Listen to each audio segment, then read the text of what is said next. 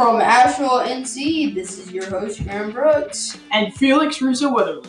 We're from the Franklin School of Innovation, a charter school that's based off experiential learning. And this year, our whole grade is producing podcasts that outline the dangers of climate change. We interviewed Ben Mackey, and he told us about how climate change affects Asheville farmers like himself. Ben Mackey has a heavy background in agriculture, and now he is the garden crew manager at Warren Wilson. The focus of this podcast is to inform you, the listener, how climate change has affected local farming in the U.S. and how we all can make a difference. As teenagers being the voice behind this argument, we know there's a predisposition forced upon us. Now there's a stigma that teenagers, like myself and my peers, know little to nothing about the topics we feel strong about. So let Graham elaborate. Since 1950, the Earth has seen the highest levels of carbon dioxide in the atmosphere. In that same time period, the Earth's temperature has risen one and a half degrees Fahrenheit. That may not seem like a lot, but even that small change has caused melting glaciers, rising oceans, droughts, downpours, and even devastating storms. As one man put it, drier places are getting drier and wetter places are getting wetter and farmers have been getting hit hard. Apart from the obvious water shortages and wildfires out west, farmers have been dealing with an overabundance of water here. The more downpours, floods, storms, and dry wet Asheville gets, the more local farmers have to deal with rot, disease, and other problems. This has made it even harder to get local food than it was before, which is a problem for anyone who wants a simple way to support the community. There has only been small actions taken by the US in recent years to stop this horrible crisis. And furthermore, our current administration denies that global warming is even real. It seems that now more than ever, my generation will be the ones responsible for solving this issue. Now let's have Ben Mackey introduce himself. My name is Ben Mackey. I'm the garden manager at Warren Wilson College. And so that entails Warren Wilson College is a work college, and so everyone who lives on campus has to have a job that helps the, the college function. So, Warren Wilson is a work college, and every student plays a role in maintaining the campus. And this idea of a work school is important to how Ben Mackey and others like him have experienced climate change.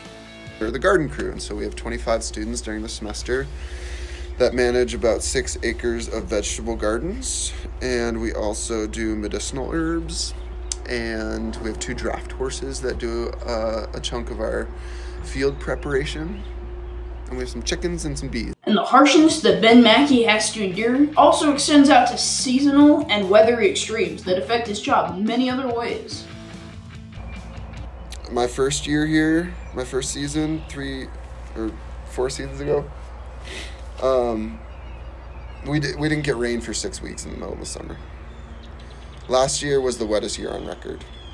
And so you just have to adapt and be, um, you have to have a diverse set of crops so that you're not just focusing on one thing that could be very, that could be susceptible to either extreme or any extreme. And so, um, yeah, the far, the modern farmer needs to be adaptable and ready for all of the different curveballs that the climate is, is going to throw at us. It's not a matter of if. It's it's it's going to happen.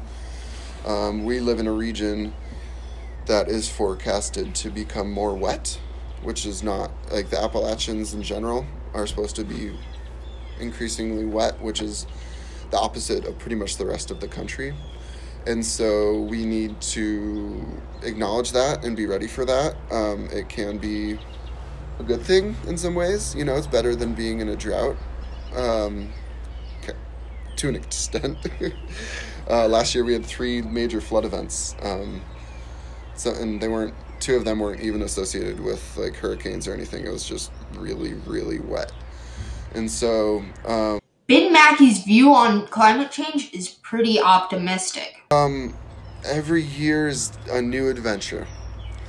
Um, some people call it global warming. I call it global weirding because you never know. Like there is no normal season. Ben Mackey's problems are not just isolated to the garden, but the farm and the farm animals as well across the river as well. Uh, for us, it was more a matter of the flood itself didn't hurt us as much. It was more a matter of just it being constantly wet. And so we had a lot of like pooling in our fields. We had um, increased rot in our. We also have a lot of apple trees, and so that's where I'm going with this. It uh,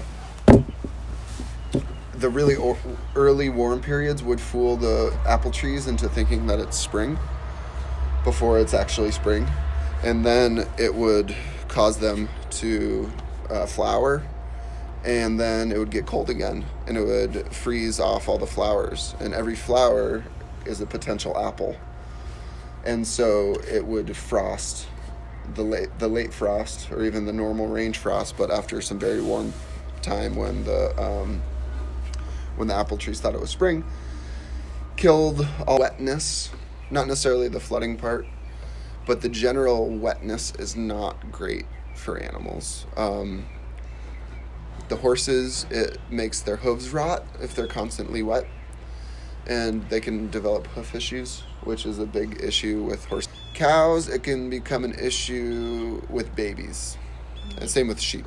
Um, if the babies come into a very wet world, they can be more susceptible to bacterial and viral infections um, that also proliferate when it is so wet, and so it can lead to um, like losing babies. Looking to the future, he has some concerns.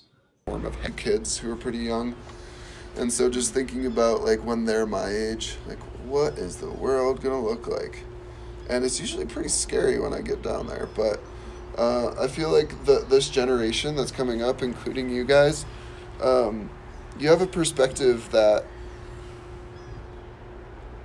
you know action is needed. Change has an effect on everybody, and it seems to be getting pretty scary. like there's going to we're to have a need for more local food but not in a niche way. Not in like like you know like the wealthy soccer mom going to the farmers market or something. Of course. like we need an actual local food economy where anyone at any income level can afford that food. And so i've, I've actually seen some shift for that um, with some you know young farmers looking to grow 20 acres of vegetables at a wholesale scale that they're able to sell to local people. There's some farmers doing it uh, right in this area. And so um, we just need that infrastructure of like people able to take in all that food and then distribute it to the places that need it. And that is where like that infrastructure is one of the things that we really need to work on. And there's some great minds thinking on it in this area but it um, we're we're also kind of in a bubble in Asheville. Like we have a lot of progressive um, things happening and people here that really want to see things happen. So that just needs to happen in all the the regions and communities of of the country and not just where the where there is wealth or progressive minds. Like everybody needs to eat local whether they think it's like um, eh, um and not just like and it, local food needs to be accessible to everyone and that's that's where the shift needs to occur And every day that climate change gets even worse, it unfairly affects the people who can't even cause it in the first place. Aggressive. Climate change's effects are already bad. But as far as the future goes, it will only get worse if we don't do something. Those rainstorms we all hate are only going to become more frequent. And while there's no denying that climate change won't happen without help from nations and corporations from around the world, there's something folks like you and I can do. Buy local. We desperately need a support system for our farmers and not some industry. It's crucial for helping farmers not feel the full effects of everything climate change is and is going to throw at us. With enough people, we will get the support system we need to support our own community. Climate change is here to stay, and we all are feeling its effects. Because of you and others, we will make it so local food is the go to, not the expensive alternative. Change comes from a lot of places, but right now it can only come from you. The government won't change without people pushing for it. Help Western North Carolina go local, help support our community, and most of all, help lift this burden off of the shoulders of our farmers. Only together can we do it. Believe in us, believe in your community, and most of all, believe in yourself. Thank you for We need an infrastructure that supports growing and making our own food rather re- than relying on other regions. We need to support our actual farmers so they can support us in times of need. We need to know what's going into our bodies and where our food is coming from. We need to be self sustaining. Go go to North Carolina Tailgate Farmers Market on 3300 University Heights. It opens at 9 a.m. on Saturdays, or the Asheville Farmers Market on 570 Brevard Road. It opens all week, 8 a.m. to 5 p.m., or Montford Farmers Market on 36 Montford Avenue. It opens Wednesdays 2 p.m. to 6 p.m. There are also many ways to help out. Make a difference, buy local. Credit to Graham Brooks and Felix Russo Weatherly. Big thanks to Ben Mackey for doing the interview, and, and to Charlie Miller for doing our audio e- edits. And last but not least, thanks to Rin Andrews and Moth Troffa for helping us with the script. Thank you. Oh, yeah, that stuff too.